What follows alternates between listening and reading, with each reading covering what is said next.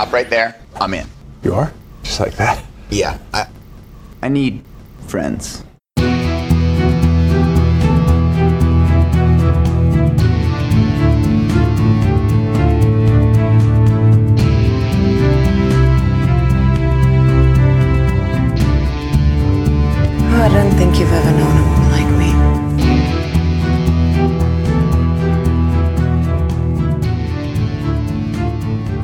Welcome to the Suicide Squad cast. This is the DC Universe podcast where we discuss the DC Extended Universe movies and TV shows. Yeah, we're all big fans of what DC Comics is doing on the big and small screens, and we want to make sure we talk all about it. So thanks for joining us tonight, and let's get started. My name is Tim. And I'm Scott, and we are the Suicide Squad cast. So, Tim, your week, how's it been? Oh, it's been cold, man. It's been cold and snowy, and I'm just ready for holiday break, man. I'm just, I'm, I'm, I'm like done. I've had a long year at work, and I just need that time off. And you know, it's not helping that I'm getting all the snow right now, and you probably have no idea what I'm talking about when it comes to snow. no, not a bit. Oh, No, I've seen, I've, I've seen CNN, I've seen the polar vortex, uh, but uh, all I've gotten is like gray skies and wind. Yeah. that's been my cold weather as far as like what Southerners call cold. You know, let's be honest here. oh man, have have you ever had any snow down where you live? Oh, uh, lots of times, especially the blizzard of '93. Okay. That was the one that was like 12 inches in my front yard. Like you know, we freak out. I mean, and then we had the snowpocalypse two years ago. There wasn't a lot of snow, but it was the ice. So yes, Yeah. I have seen snow in my life. This mythical white stuff that falls from the sky. Yes, Tim, we have seen it here in Alabama. Okay, I just want to make sure. Just want to make sure. You know, I, I was I was worried you were getting a little soft on me when it comes to weather, but uh, you at least have had what twelve inches, so that's not too bad. Uh, what can I say? So yeah, so just trying to stay warm this week. Well, how about you, man? What have you been up to? Uh, it was the last week before going into Christmas break, so a lot of grading. Okay. Well, I st- still got a lot of. I still have a little bit of grading left. I just, I just didn't feel. I just, you know, the spirit wasn't moving me today. I was like, you know what? I'll take it. It'll take me like thirty minutes one day that I just decide I'm going to wipe out the last of these projects. But, uh, but it, but when the bell rang today, it was. I went and picked up my boy. We came back. I actually got to watch the premiere of Justice League Action tonight. Yeah, I saw that as well. That was a lot of fun. I was a lot of fun. I, I'm curious about your thoughts. It, it felt like somewhere in between Justice League Unlimited and Batman the Brave and the Bold. That's Like, exactly for- where it was. Yes.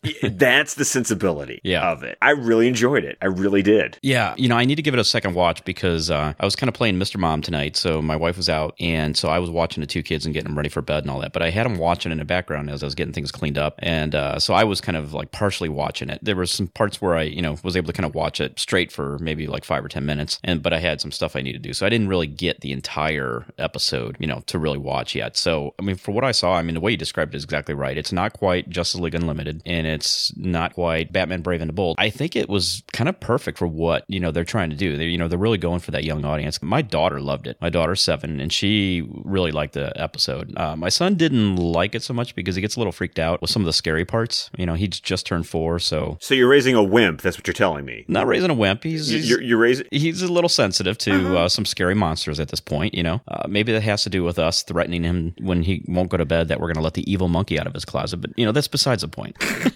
well, my three year old watched it just fine. Yeah. As a matter of fact, he got very upset with the commercials because we don't have live television a lot, so he doesn't understand this whole concept of commercial breaks. Yeah. so, he'd be, so when the commercials come on, he's like, "Daddy, I want to watch the show." I was like, "I do too, son." Yeah. I do too. It was really funny because I actually tweeted that out, and then Jim Krieg, the uh, the director of the show, actually quoted my tweet Oh, that's and funny. said, "Me too." It was gr- it was really funny. Yeah, but it was just fun. funny. He, he was like, "Daddy, hold me," and so I was like, I- so we were just sitting there together. And then when the commercial break happened, it was like, "I want the show."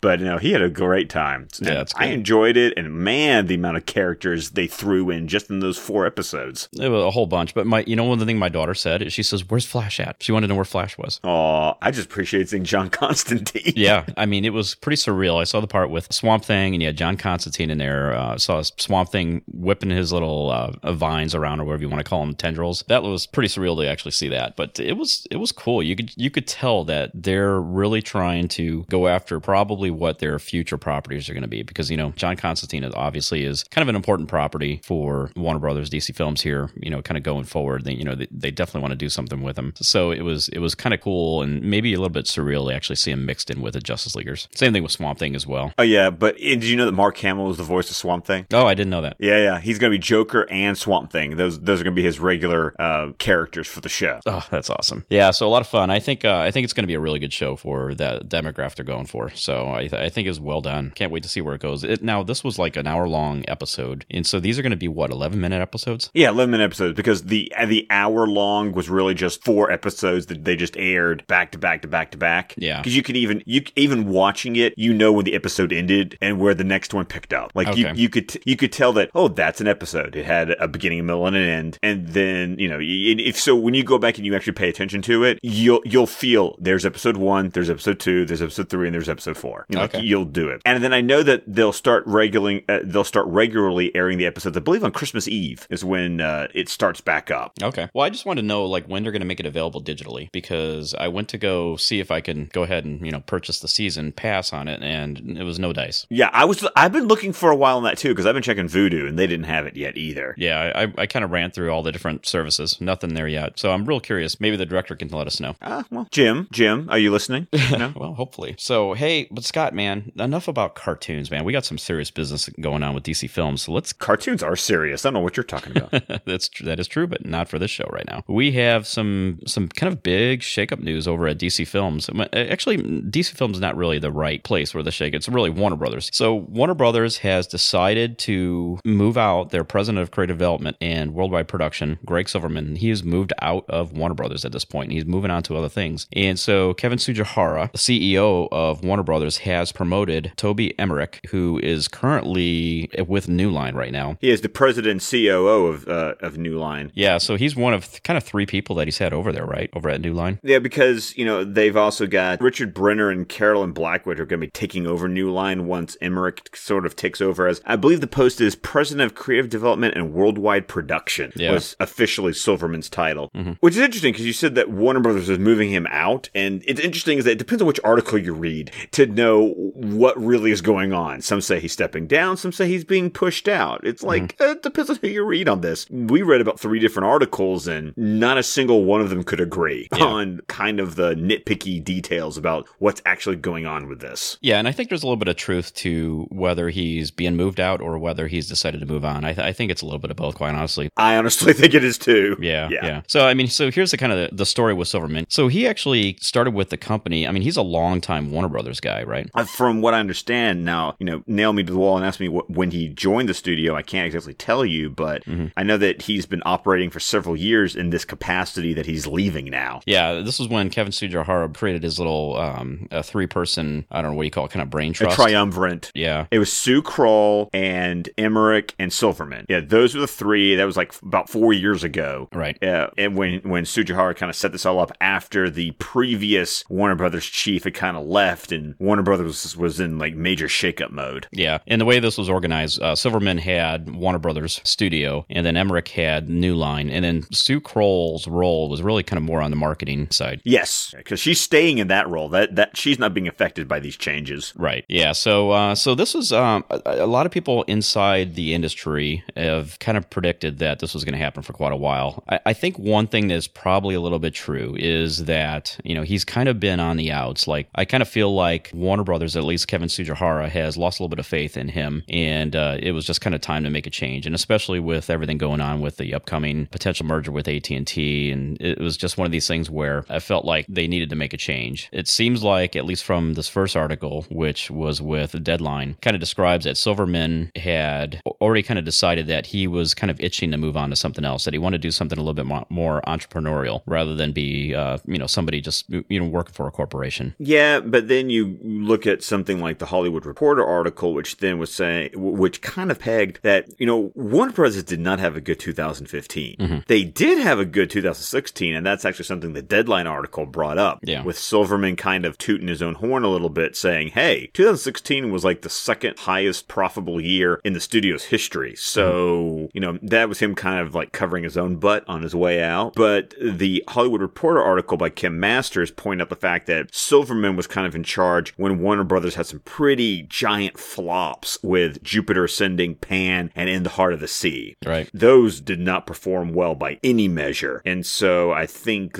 you know, his name was mud pretty much with, you know, those epic flops. Yeah, and then on top of that, I mean, if you look at the DC films, the expectations were that Batman v Superman was going to make more money than it did. And, you know, it was not a financial flop, but I think most people would agree that it, it underperformed what, you know, it probably should have made. And then at the same time, uh, some people say that Suicide Squad underperformed, which I, I wouldn't say that at all. In fact, I think that was the the Wrap article kind of implied that, which I think is kind of ridiculous. I don't know who could have expected an unknown property like Suicide Squad to, to make as much as it did, or you know, expect that it should make that much more than what it already did. Yeah, I was just watching Twitter kind of blow up when, you know, people talking about that underperformed moniker. And and I hadn't read the article yet. I just saw the reaction to the article and I was like, underperformed under what standard? Yeah. Now, some people have j- jumped to the defense to say that when they use the term underperformed, they were talking about the The critical reception. the critical response. They weren't talking about the dollar amount, but I don't know. Sometimes you have to go. You really have to read the article to really understand what they meant by that. But Yeah. I, I can't imagine you thinking Suicide Squad, you know, financially underperformed, especially with the budget that it had. Yeah. So, I mean, this is kind of interesting because, you know, Warner Brothers is definitely kind of feeling the heat from Disney now. Uh, You know, for a long time, Warner Brothers was kind of the premier studio. Um, you know, they put out, you know, usually around 20 films a year and all that. And they've always, you know, been right up there, either one or two for quite a while. And I don't know how long they, it's been since they were like number one, but I know like a couple years ago, they went from being the number one studio to like, I think actually the third, right? I think I can't remember if it was the third or if it was even less than third. Yeah, well, and that was basically you know when when Disney you know started expanding themselves. You know, Disney for the longest time it was just Disney proper, and then they bought Pixar, and you know they would make maybe one or two films a year. If you if you included Pixar, you get two a year. Yeah, two a year. So I mean, it was pretty small. But once they picked up Marvel Studios and then especially Lucasfilms, I mean, you know, you just got some some major silos within Disney that now is just putting out big hits one after another, and it's going to be hard for Warner Brothers to compete with that when Warner Brothers doesn't necessarily focus so much on tentpole films, and and now you're starting to see Warner Brothers start to make some adjustments because you know as we talked about last week and even the week before that uh, Warner Brothers, especially if you look at what they see as their strategy kind of going forward, that uh, when it comes to cinema, you are now competing with very good TV dramas, and so you see the focus being more so towards big event films, and that's quite a bit different than what Warner Brothers has done in the past. Yeah, and then the Wrap article, which of the three articles that we read, you know, the Deadline, the Wrap, and the Hollywood Reporter, the Wrap tend to be more the sky is falling version of the story, and they wanted to point out the fact that the whole DC Films moniker being created and Jon Berg and Geoff Johns being kind of named as head of that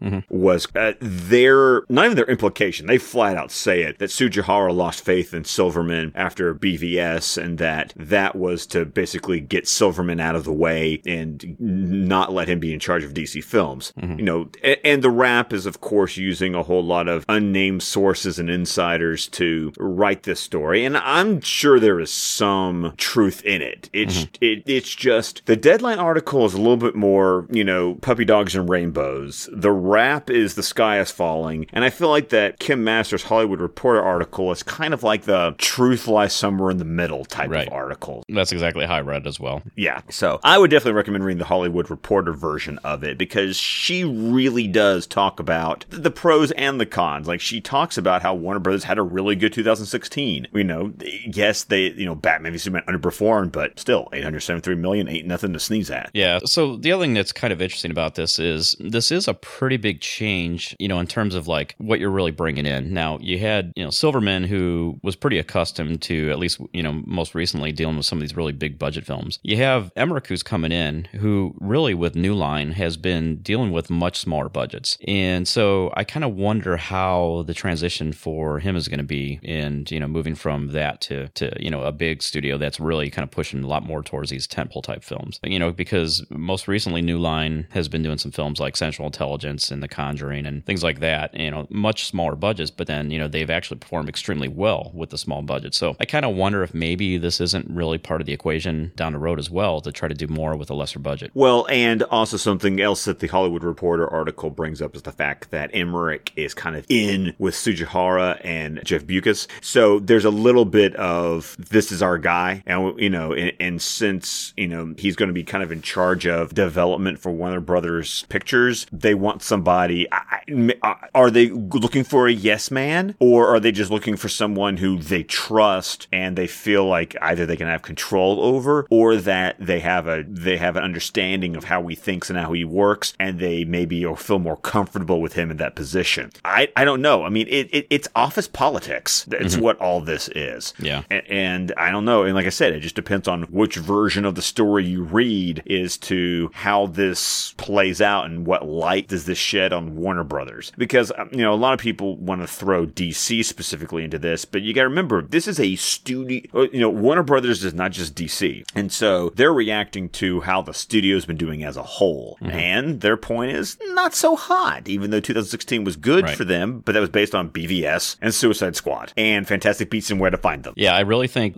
you know the the big nail in the coffin to me is probably you know when you take a look at what happened with Pan and Heart of the Sea, Jupiter Ascending. I mean, those were some high hope type films that just really, really underperformed. And I think I think you're really kind of hitting on it when you know a studio's putting out like say 20 films a year, but only two of those are DC films. You're really relying on those other 18 films to to perform well. And you, when you're having some big misses through there, you know the error just compounds itself. Now, what I feel is going to be real interesting to kind of watch here. The other part with Emmerich coming over, he's coming from a studio that is just a lot more, I, I guess you would call it like concept driven uh, in terms of their approach to films. Well, yeah, I mean, but you know, you look at you know they even got Collateral Beauty that like whether that just come out did that just come out this weekend or was that last weekend that that came out with Will Smith, which has not been getting good, um, not been getting good critical reception. Yeah. but who, who knows? You know, not like critical reception is exactly the predictor of financial success these days, as we've experienced in 2016. But yeah, the, New Line is New Line is that is a weird studio that you they don't have a specific flavor that you get from them, Right. Except for like you said, lower budgets. You know, Central Intelligence only being 217 million, or Conjuring only being just north of 300 million. I mean, based on other films' budgets, these are kind of small. Yeah, well, I mean that's how much they had grossed, right? So, but their budgets were quite small. But I mean that's that's really kind of like the hallmark of what New Line has always been about. And uh, so it'll be interesting to see Emmerich come over and see how he can kind of fit into what Warner Brothers tries to sell itself as, which is really a you know more of a filmmaker, star-driven type of studio. So it's gonna be real interesting to watch it. So I, I you know I think in the end, I think with some of the greater Warner Brother films uh, really performing poorly, I, it feels like you know this is a change that probably had to be made. Yeah, and and it's something that all of the articles agree on is that this is in the shadow of the pending AT and T merger.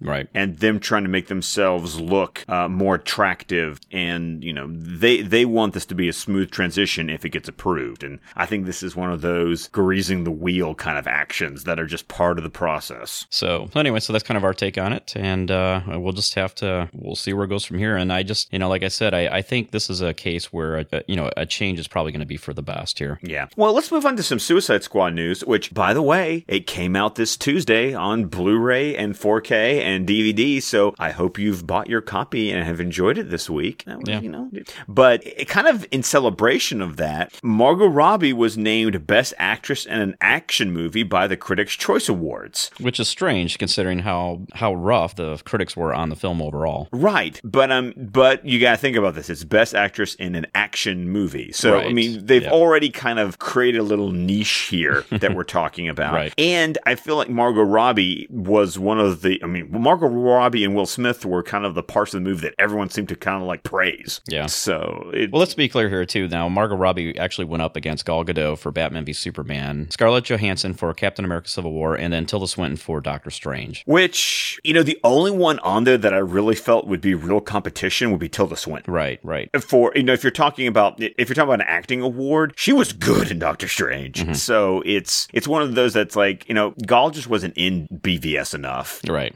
And neither was scarlett Mhm. Yeah, she definitely wasn't in BVS. Wait, you jerk you know what i meant Yes, I know what you meant, but I just I had to take that needless shot. Anyway, so you know, I, I think it just uh, it's kind of clear. I mean, Margot Robbie just had that star power. She just did a fantastic job in Suicide Squad. So and so this actually dovetails really nicely in the news that we just got this week that there is a new DC film that has been greenlit, which is called Gotham City Sirens, and this is going to be helmed and directed by David Ayer. Let's tell you what we know so far. David Ayer is going to direct this film, and uh, Margot Robbie is actually going to star in it as well and reprise her role as Harley Quinn. But she's also going to be an executive producer of this film. this is this film that we've been hearing about for like months now Yes. And so it just when we got the title, you know, everyone had been saying it was either going to be a Gotham a Gotham City Sirens movie or a Birds of Prey movie, and Right. it's a Gotham City Sirens. So we're all like, yes. Yeah. And this is the uh, film that apparently Margot Robbie has talked about and hinting at that she had actually gone to Warner Brothers about and was trying to push to do. And so they like to, I guess they like to pitch the sell and decided to go with it. So she's going to executive produce. And uh, I guess Geoff Johns and Jon Berg will also be, I would assume, executive producing as well. But what's interesting is David Ayer Ayer is also going to be a producer on this. Really, I didn't. Yeah. uh, that part I missed. Yeah. So uh, this is kind of interesting in a lot of ways because we had heard at one point in time here that Suicide Squad 2 was in development. And apparently, what's kind of come out of all this is that there is a plan to do Suicide Squad 2, but this project, I guess, was further matured or further along that it, it was kind of like the next one up. And so they're actually going to bring this one in before they do a Suicide Squad 2. Well, I feel like it's because Margot Robbie had been really petitioning for this. I mean, she's already got a screenwriter Mm-hmm. who's already working on the script. It's uh, Geneva Robertson Dworet, I believe Dworet, would be yeah.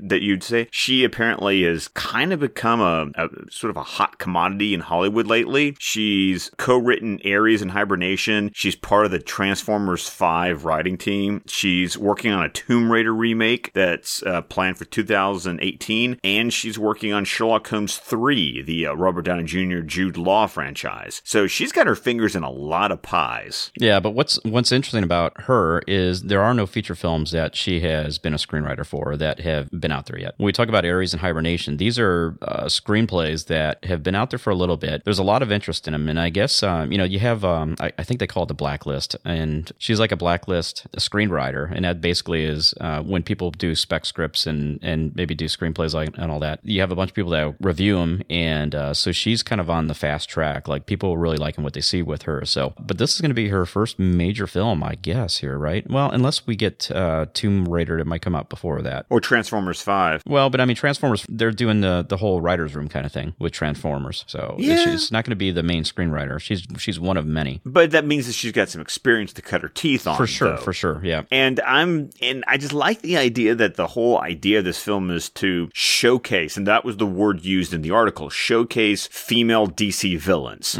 Which, you know, when you hear the name Gotham City Sirens, I mean, you you can't help but think about the comic book series that was p- originally pinned by Paul Dini, and it featured Catwoman, Poison Ivy, and Harley Quinn as the mm-hmm. as the lead characters. And so when they announced that, you know, everyone was like, "Well, then those must be the three characters in the movie." And then David Ayer kind of helped that along too. For sure. Yeah. I mean, the article had mentioned Poison Ivy and Catwoman, but it didn't say that those were the characters necessarily. Yeah. Like you said, David Ayer just came out and tweeted a picture of the three of them, which basically confirmed it. so, so this is pretty cool. with the hashtag Sirens Forever. Yeah. So uh, Poison Ivy uh, is the one I just really, really want to see. Um, you know, my daughter just absolutely loves Poison Ivy.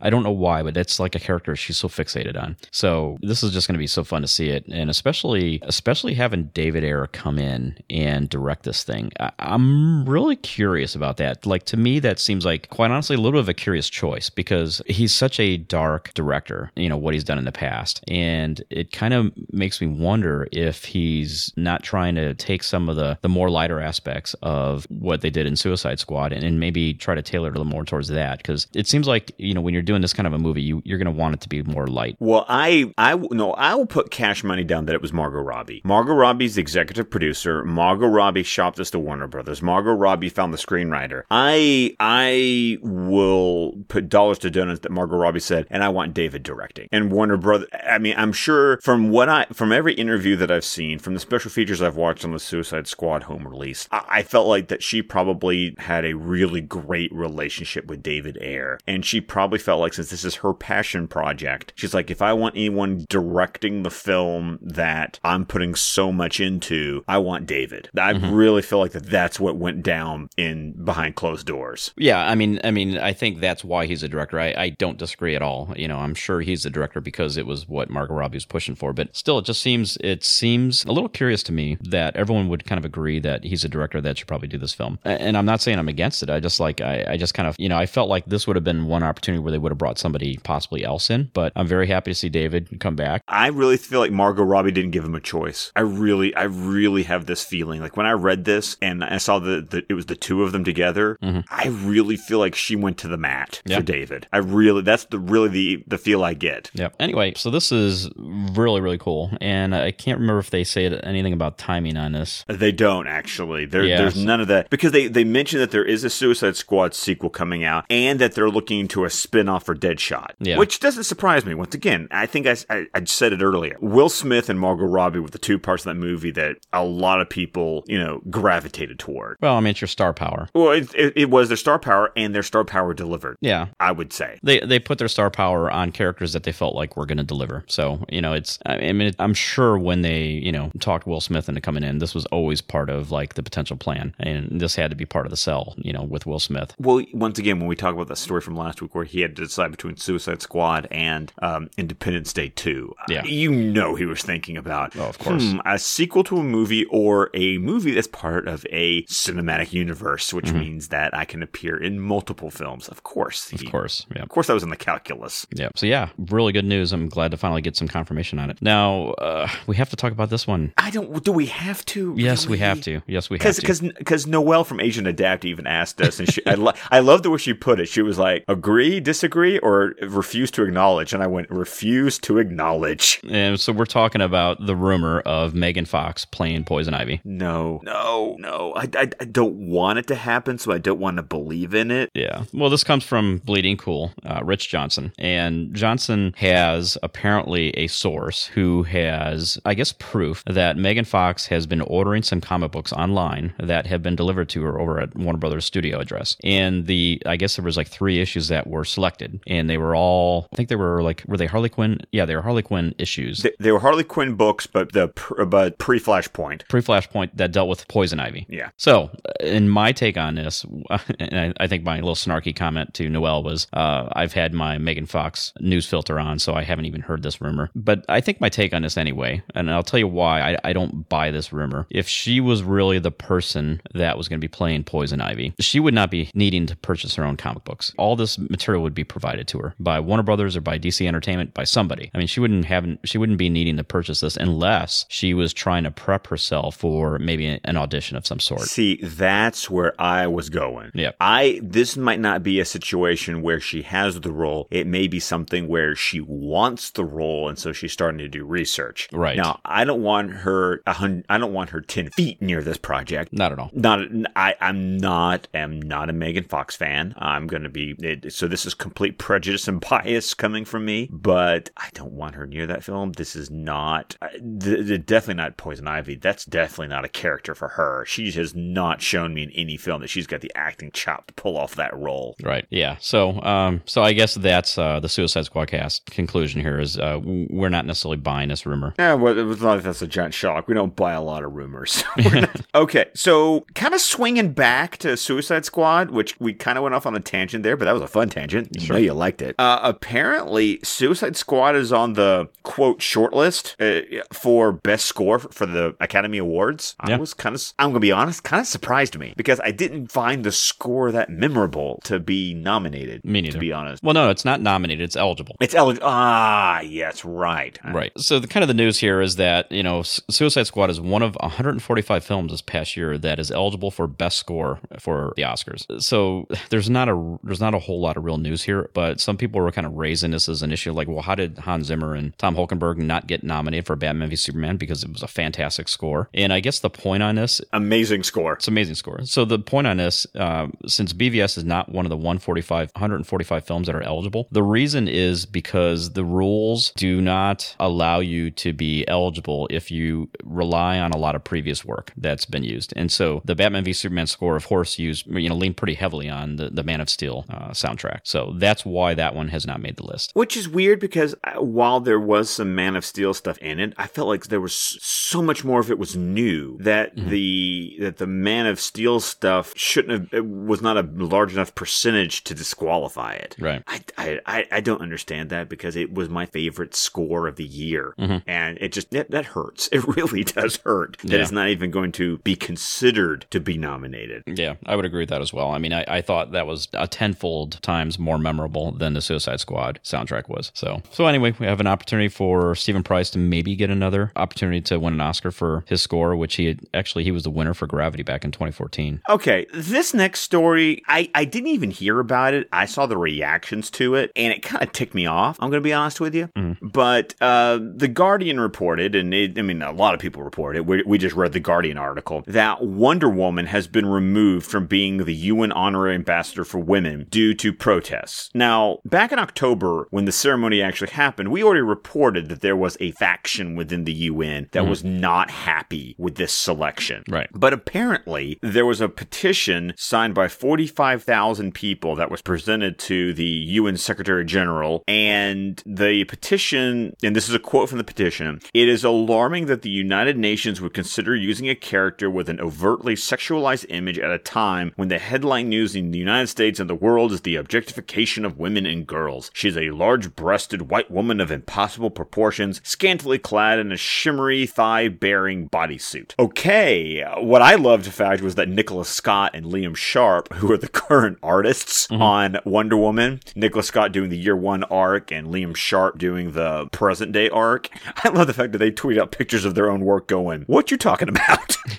right. like they're impossible proportions. and then they showed their rather, you know, well drawn, you know, proportionate Wonder Woman that's in the comics now going, what, what is your issue? What is your deal? Because they said the petition actually calls out the current iteration of the character. And they were like, uh, what? Yeah, I mean, this is kind of silly too because I mean, when it comes to this whole honorary position, I mean, this honorary position is just that. It's it's usually for like a fictional type of character. Just to give you an example, we even had a character from Angry Birds served as a climate change ambassador uh, for a single day back in March, and this was a UN designation. We've had other ones, uh, including like Winnie the Pooh for an ambassador for friendship back in '97. Oh, bother. Yeah, yeah. Tinkerbell was an honorary ambassador for basically green initiatives to promote environmental awareness. Uh, that was back in 2009. So, I mean, this whole thing is kind of silly because, I mean, one of the, I think, real relevant things that was raised about this when people started having a little conniption about choosing Wonder Woman, they said, well, what, how about we celebrate some real women? And they said, yeah, of course, that's, that's a great idea. And we definitely are doing that. So, I don't know, whatever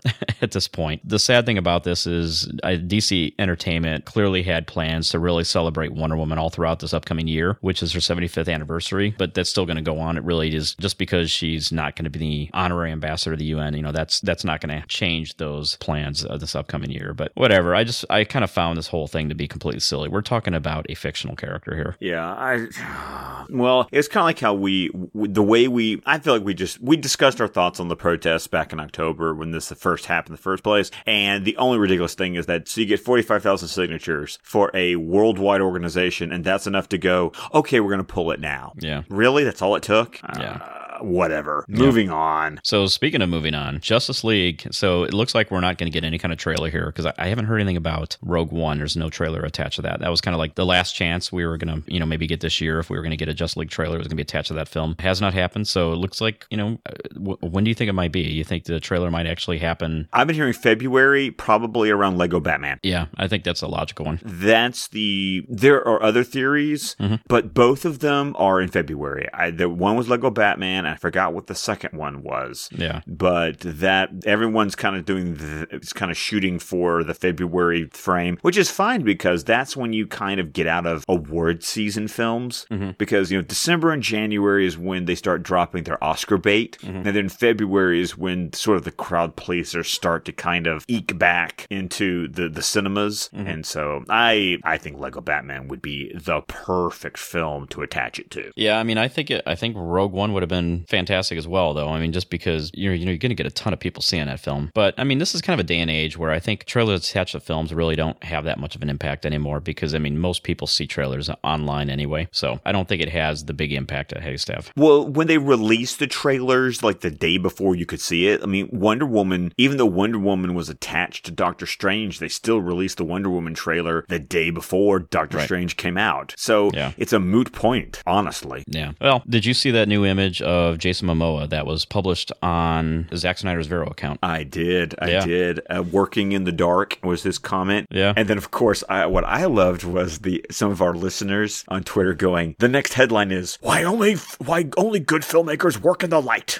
That's right. did you see that one? No, I'm. That's funny. I, it's, just- it's silly. So this looks like a little image of Jason Momoa. I guess it looks like this town up in Iceland. Yeah, that's what I thought. Yeah. So he's talking to some. I assume this is in the context of the film. It looks like some wo- sort shorter woman. I don't know who that might even be. I don't think that would have been Amber Heard. She looks like she has brunette hair. She has brunette hair. That, that Yeah. she, yeah, she said she doesn't have that flaming red hair that they've given her as Mara. So Yeah. So anyway, very cool. I- You know, Zack Snyder's great at this. Just small little teases. But did you actually see the Jason Momoa video? It's this little short video. It's what about eight or nine minutes. yeah, it was a little bit longer than I thought it was going to be, and I'm- Yeah. that's not a complaint. It was like, wow, this was actually a very well done little little video. I would almost, I would say it was almost like a video essay. Yeah, I think so. It, it, it, that's exactly what I. I think that's a perfect description. It was published on this site called Outside Online, and what's really great about it is, you know, he kind of talks a little bit about his life, how he grew up, and how he was raised by his mother, and kind of like what the roots were for him. But then it transitions over to him talking about what it means for him to be a father. That this has been something that he's always wanted, and he goes at great length in this little film to talk about, you know, how he's got these three kids and he's doing everything he can to try to inspire them and and really kind of teach them to kind of see the world through the same eyes that he had. And so he's trying to teach them a lot of diverse, really kind of artistic type of aspects of life. You know, he gets them into music, into nature. He's got them rock climbing and skating and art and all that. And it was just a really, really touching video of kind of talking about how how he wants to kind of influence his kids and to kind of see the world the way he did, but then also kind of leave like all these memories with them. And uh, he talks about it, these little pair of pants as well that I, I apparently must be a, a, favorite pair of pants of his that you know have got all these little rips and tears and stains on them and all that. And but he says basically it's just a record of all the different adventures he's had. But it was just a real touching video, especially if you're like a father. Now, if you're not a father and you don't care about any of that, the the part of the video you might be interested in is the fact that there is behind the scenes footage of Justice League of them Yeah. filming in Iceland, Yeah. which is kind of what got this video on everybody's radar because there, you know, there's even some there's a brief shot of Zack Snyder, and so you do get to see him working in that Icelandic village and Yeah. full tat tatted up, you know, BA, you know, Aquaman, you know, that we're looking forward to in Justice League. So Yeah. there is that in the video if you're not the sentimental type and like, you know, blubbering like we are as fathers. So, you know, it's just the way it goes sometimes. I tweeted it out. If you guys want to find a link, go to my Twitter account. You know, I just tweeted it out recently, so it is a great video. It's it really kind of touched me. You know, you know, especially being a father. So uh, I I would gather, I would even say, even if you're not a father or a mother, I think it would still touch you as well because I mean, it's it's a very sweet story the way he kind of talks about uh, how important his kids are to him. Now, let's go from talking about fathers to talking about some brothers Mm-hmm. because, oh man, Deadline reported Patrick Wilson has been cast as Orm, the Ocean Master. Mm-hmm. Yeah. Eh, Oh, I am, I was very excited to hear about this. Now, if you don't know who Patrick Wilson is, where have you been? Mm-hmm. Um, he was Night Owl in Zack Snyder's Watchmen. He was in two of James Wan's Conjuring films. So he's got a connection to, to DC, to Zack Snyder, and to the director J- James Wan. Mm-hmm. And and I, I think he's also been doing um, oh man, he's he's kind of got his fingers in a lot of different pies. Mm-hmm. I'm trying to think what else he's been in lately, but I mean those are the two things that really kind of connect him to this studio and to this universe. Well, he actually played the voice of the president in Batman v Superman. I know, which of course we were told by Christian to, you know, not bring up because everyone was going to bring that up. Well, we brought it up anyway. That's see, Christian, you didn't, you didn't poop on our party as I warned you you would on Twitter. but I'm excited about this. I, I, I thought they had to have Orm in an Aquaman solo film. Yeah. and I'm glad they're doing it. Now they, they, they call him Ocean Master because that's I mean that's how he's known in the uh, the comics. But I'm wondering if he is. Are we going to get to see full on Ocean Master, or are we just going to kind of see the conniving, duplicitous half brother, kind of the you know Marvelites would re- would refer to sort of like the Thor Loki relationship. For sure. Yep. But but uh, the only difference being that they are actual blood relations, which makes it really interesting. You know, is since Orm is like full blown Atlantean, and uh, you know Arthur is half Atlantean, half human. Yeah. I just think that's a very interesting family dynamic. It really is very Shakespearean, and I'm very intrigued to see how it plays out. Yeah. Uh, if you want a good Ocean Master story, you got to read Thor- Throne of Atlantis. Yeah. that was a very good uh, depiction of his character. Geoff Johns, you know, swung for the fences on that Right. one. And I'm really looking forward to actually seeing Patrick Wilson play kind of like a, an antagonist in a film. Uh, everything he's done up to this point has been the protagonist. And so this is a whole different angle from him that I've never seen personally. So, but yeah, I, just the idea of,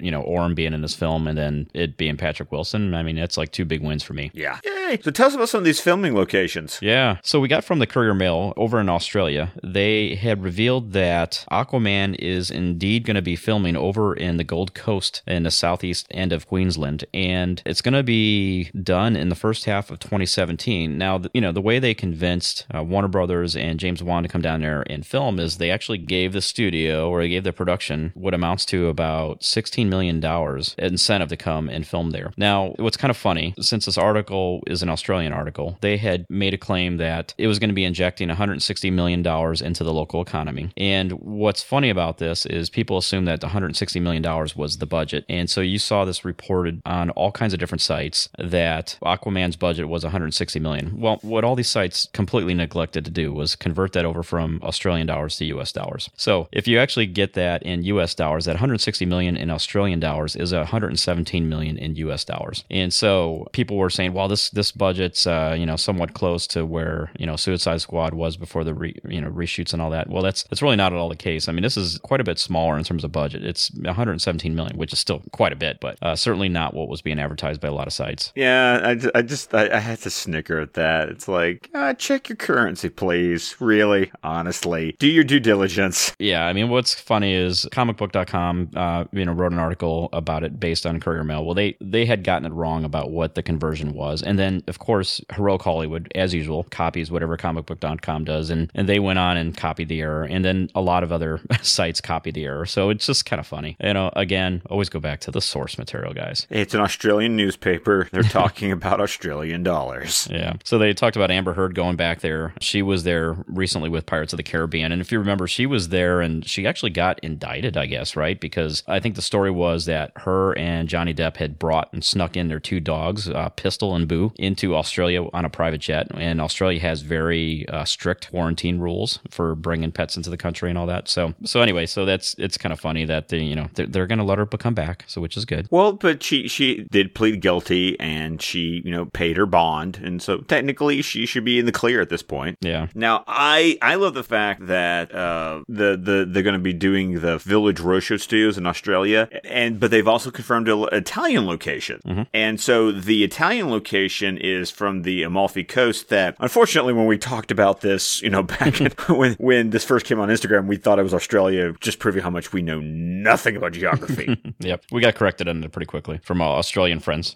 Yes, we have a lot of Australian friends who are like, dude, you have no idea what you're talking about. We're like, no, we don't. We really don't. Yeah. So uh, now, so this was basically this story coming out of the um, SMTV reports was basically just confirming what we had already assumed was that there would be some Italian shooting. And apparently, uh, they're going to set up shop at the Castle of Venus in September of next year. yeah. So they're going to spend most of 2017 filming this movie. Yeah, but that's cool. I mean, that was uh, so that castle, I believe, was that picture that we had James Wan put out on Instagram, which showed him in a boat. Yeah, that's my understanding. Yeah, so it was that it was that cool little shot that we had in the background. So so now I guess it's finally confirmed that is a site that he ended up selecting to go ahead and shoot. Well, here's the thing, though. If they're f- if they're filming in Italy as well, when they talk about the 117 million U.S. dollars they're injecting into the Australian economy, then that can't be the full budget, then, because No. they're not spending all their money in Australia. So that's even erroneous to report that that's the budget of the film. Yeah. No, that's just what they're spending in Australia, reportedly. Well, I mean, even on top of that, I, I don't think you can make any claim about what that 160 million in Australian dollars even means.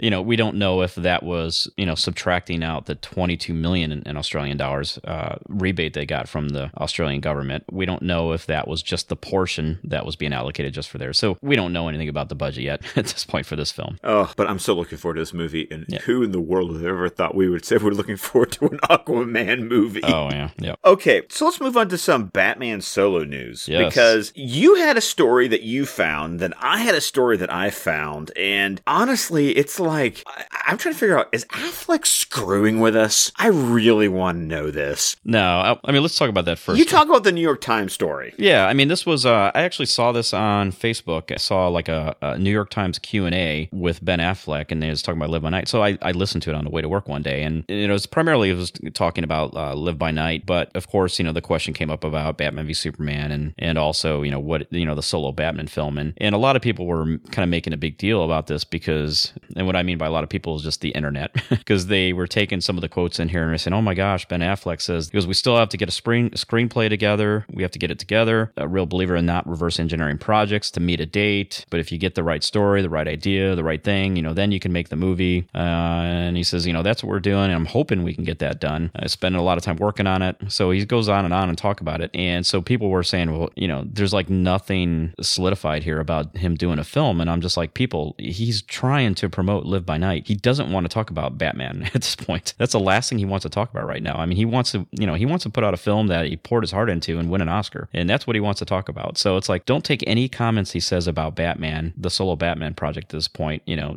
don't take anything seriously. You know, he just he doesn't want to talk about it. Well, but here's the thing. And then I was following this Variety article because uh, the writer of the article, Brent Lang, was actually interacting with people on Twitter. And it was really interesting because people were asking him questions. And he was making sure that he was clarifying the comments that he wrote in his article because he also interviewed Affleck at a screening of, you know, Live by Night. And Affleck indicated, and, and this is not a quote, this is actually something that Brent Lang wrote and then later confirmed that this is what he meant to write the article. Affleck indicated that he expected the film will begin shooting in the spring. Mm-hmm. The quote was, We're on the right track with that and everything is coming together. We're still finishing up the script. I'm very excited. I respect all those movies, talking about the other Batman movies, and then went on to praise Nolan and Bale and, and Burton. And he said at a certain point you have to look forward and try to believe in your own vision for it and not be looking over your shoulder the whole time. So, you know, that th- the actual quote sounds like, you know, what we've been getting from Affleck this whole time. But Brent Lang went to Twitter to re- to strongly reiterate that when he spoke with Affleck, Affleck did say uh, that he expects to begin shooting in the spring. Yeah. So while he keeps on saying that he's working on the screenplay, he's like, but I do plan to have it all ironed out by the spring. Yeah, I mean, I don't think he's trying to mess with people. That's not at all what he's trying to do. He just he just doesn't want to talk about Batman right now. He wants to talk about Live by Night. So I mean, he's been consistent when we talk about the the Q and A from New York Times and then the article from Variety. You know, Ben Affleck is basically saying the same thing, and he's he's not really giving any details. He doesn't want to really open the door so that he has to start talking about Batman right now. He's just kind of like he's trying to just kind of push it off. He wants to stay focused on Live by Night. So, but I mean, we've had lots of other indications that filming is about ready to start on that film. So, and one of those indications actually comes from that same deadline article that uh, originally started talking about Greg Silverman moving on to something outside of Warner Brothers here. And one of the things Greg Silverman said about 2018, and when he was talking about the next couple of years here, he said in 2018 you're going to have like Fantastic Beasts film, a second one. Uh, you're going to have Ready Player One with Steven Spielberg. Talked about that there's Aquaman with James Wan, and he even mentioned Scooby Doo, which I didn't even know that that was coming out.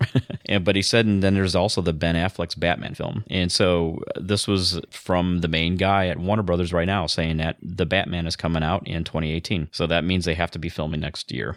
Well, but that's also a studio saying that probably when they'd like the movie to come out. I'm not I'm not gonna hold Affleck to that, even though I think, yes, he's gonna film in 2017, it's gonna come out in 2018. That's totally what I expect. Yeah. But this is also the guy who's, you know, either leaving or being pushed out depending on how you interpret it. So, you know. He, he he's doing he's doing his job as a Warner Brothers executive saying, Hey, we're gonna have a great year in 2018. Yep. So moving on to some DC TV, not a lot of news this week, but we just wanted to make sure that as we're all going into our sort of holiday break, winter break, you know, mm-hmm. we're, we're- or hiatuses or whatever's going on with you, that you are aware when your TV starts back. So here we go. Gotham comes back on Monday, January 16th, followed by Lucifer on the same night. Supergirl will come back on Monday, January 23rd. Flash Tuesday, the 24th. Legends of Tomorrow will start back on Tuesday following the Flash. And then Arrow will start back on Wednesday, January 25th. And then once Legends of Tomorrow has finished out its run, iZombie will come back on Tuesday, April 4th. yeah. So I mean, the I guess you know this is pretty typical, and this is about the same time frame that we had last year, right? Yeah, oh, yeah, absolutely. Yeah, the one big difference here is that Legends of Tomorrow is actually moving to the new night, so it's going to follow the Flash. And we talked about this before. This is probably the lowest rated DC TV show. It's not probably, it, it is. It, it, it just is. Yeah, certainly on a CW. And so this is just an opportunity for them to try to, you know, increase their viewership a little bit more. So one last bit of news before we kind of close out the show here. Grant Gustin was teasing a new Flash suit. And on Twitter, Grant Gustin tweeted out this phrase, I feel like Barry is past due for a new suit. And that's all he said. So I'm kind of wondering what your thoughts are, Scott. And that's why I wanted to have this in our show notes here because what are your thoughts on the Grant Gustin Flash costume as it stands today? As it stands today, it, it's very sort of functional looking, but it's not sleek. Yes. And I am hoping, I mean,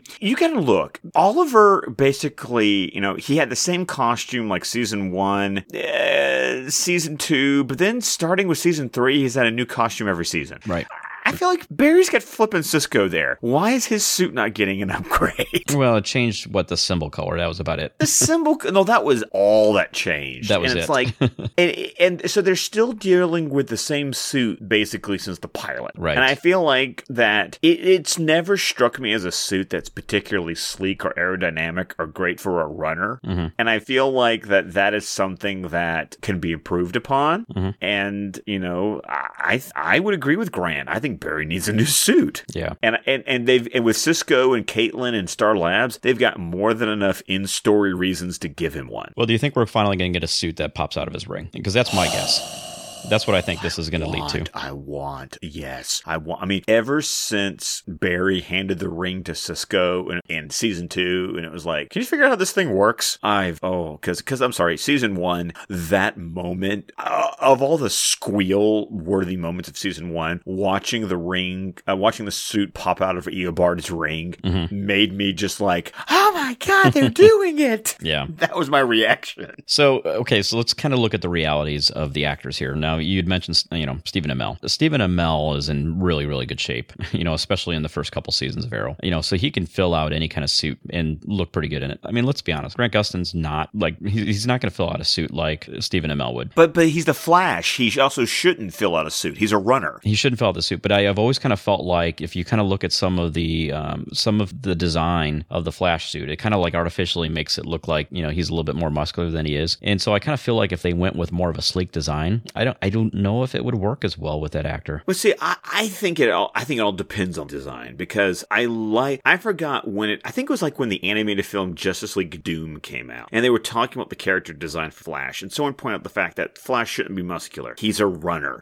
He should be lithe and thin, like a real runner would be. Someone who's constantly burning calories. Right. And I feel like they could play on that because I feel like that body type Grant has. Mhm, for sure, for sure. Yeah, it's kind of funny. I've always that's one thing that's always kind of bugged me in the comics is when certain artists take Flash and make him way too muscular. Like to me, it just has never really fit the character. Like I think there was uh, some of the run in the JLA series of comics, and I can't remember who the artist was, but they they depicted him so perfectly in my mind. I mean, they made him just like you said, kind of lanky and thin, and it really kind of fit the whole idea that he's burning a ton of calories. And so I think they could definitely pull it off. I, I would just hate to see kind of an awkward looking costume, you know, trying to fit his body type. But either way, you know, I think you know we saw in at least the the Flash Forward article from like what is it 2033 showing uh, the Flash. Uh, what's that room called? Oh, the time vault. The time vault, It's, yeah. it's twenty. It's twenty twenty four. Is it 2024? It's 2024 because it was supposed to be uh, 10 years in the future from the, when the show premiered. Okay, gotcha. So i at least in the image that they show there, it shows Flash in the much brighter red costume. So I, I think if anything, we might be going more that direction. You mean you mean going a little bit more scarlet? Yeah, I think a little more Scarlet. Yeah, for sure. Okay. So Uh, I, I'd appreciate that because that was always the way you could tell Barry and Wally apart in the comics was that Barry always had the brighter red and Wally always had that really dark red. Yeah, yeah. I mean, I, I think the color that they use has worked kind of well up to this point because they tend to you know film a lot of night shots, which just works out quite a bit better for you know special effects and all that. But I, I just kind of feel like they do need to make it just a little bit brighter. So Nah, I completely agree. So, well, we're with you, Grant. We hope you get a new suit. yeah, yeah, definitely. Well, guys, that's all for this week's podcast. And we want to thank you so much for listening. And we hope you've enjoyed the show, the news, the discussion. And, you know, I really appreciate those of you who've been kind of engaging us this week. We finally kind of had a big news week, and it was really fun getting to like talk to a lot of you on Twitter this week. Yeah, definitely. I mean, we've had, my gosh, maybe about three or four weeks here in a row, which has just been really light on news, and we've really had to stretch to try to fill up the show. But yeah, I kind of feel like we're kind of getting back into that rhythm again, you know, because I feel like once we get beyond the holidays here, I think they're going to be pretty jam packed shows because, you know, we've got, you know, of course, Wonder Woman coming up next, and then Justice League, and there's to be a lot of stuff. And then on top of that, all the other stuff that's, you know, to be busy filming or kind of new, you know, pre production news that we're to get. So we knew we had to get through this period, and I think we're finally through it where we knew we were to have a lull. So looking forward to show kind of moving on from here on out. So as stuff gets a little bit more exciting and you want to get in touch with us, you want to be a part of the show, well, then please reach out to us. You can always reach the show at our Twitter account at Suicide Squadcast, and you can reach me personally at ScottDC27. And so, Tim, where can people reach you? Yep. And then on Twitter, you can reach me at Allenfire. You could also reach me on Vero. I think it's on at Allenfire. I'm not really not even sure. but we but we have a Vero account for Suicide Squad cast. So we have that as well. You can also reach us via email at suicide suicidesquadcast at gmail.com. We have a YouTube page at Suicide Squad Cast Network. And so you can reach us there. Uh, we don't personally do anything with it, but the guys over at DC Comics Squadcast are starting to do some stuff over there. But just to let you know, we do have something. So I think we're legit.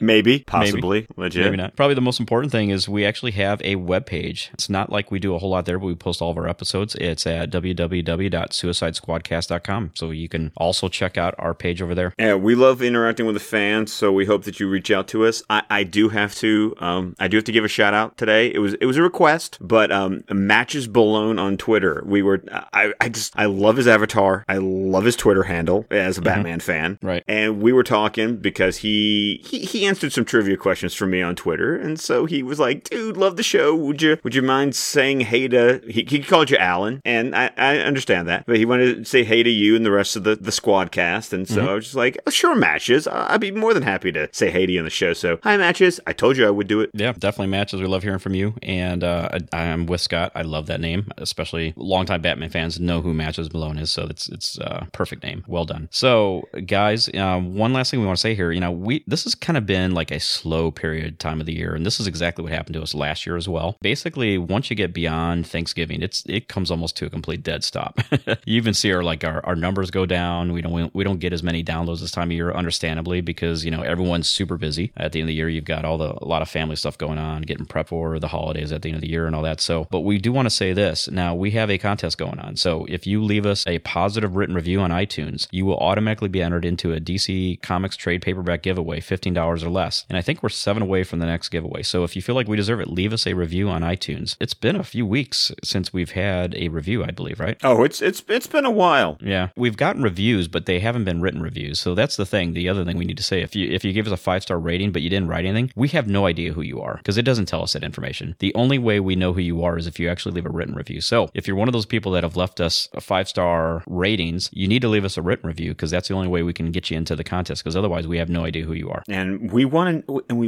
and we want to know you. We really want to know you, and we also you know want to give you a shout out on the show. So you know, leave us a review, send us an email, send us some tweets. You know, just interact with us. We're we're, we're okay, guys. You know, we'll, Yeah, we're- we're not too we'll be bad. not we're not too bad. Yeah, we might blow you up, but I mean, aside from that, we're we're pretty good guys. Hey, we're still here, and we've blown each other. up I don't know how many times of the last year. That's true. I mean, you will would definitely respawn if we do blow you up. You you will respawn. So have no fear. So well, anyway, well that's it, guys. We're gonna go ahead and call this one a night. And thanks again for listening. And I bet you we'll have some good news within the next few weeks here. So keep listening. And most importantly, Scott, Keep reading DC. definitely see you guys. Bye, guys.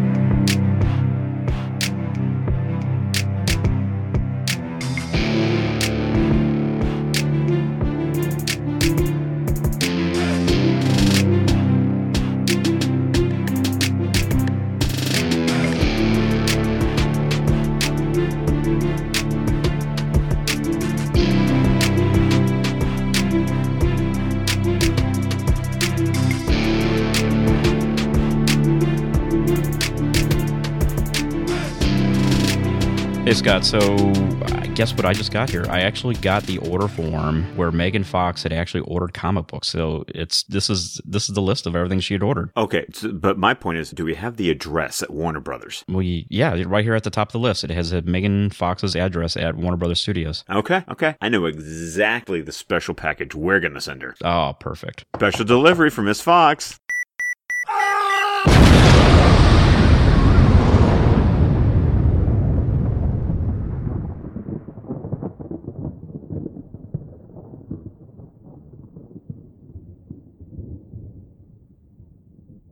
All right. Should we blow up Megan Fox? Yes, please, please, please. I love that idea. I love that idea. Uh, that is what we want to do, Megan Fox, right? yes, we that that just that's that's inspired.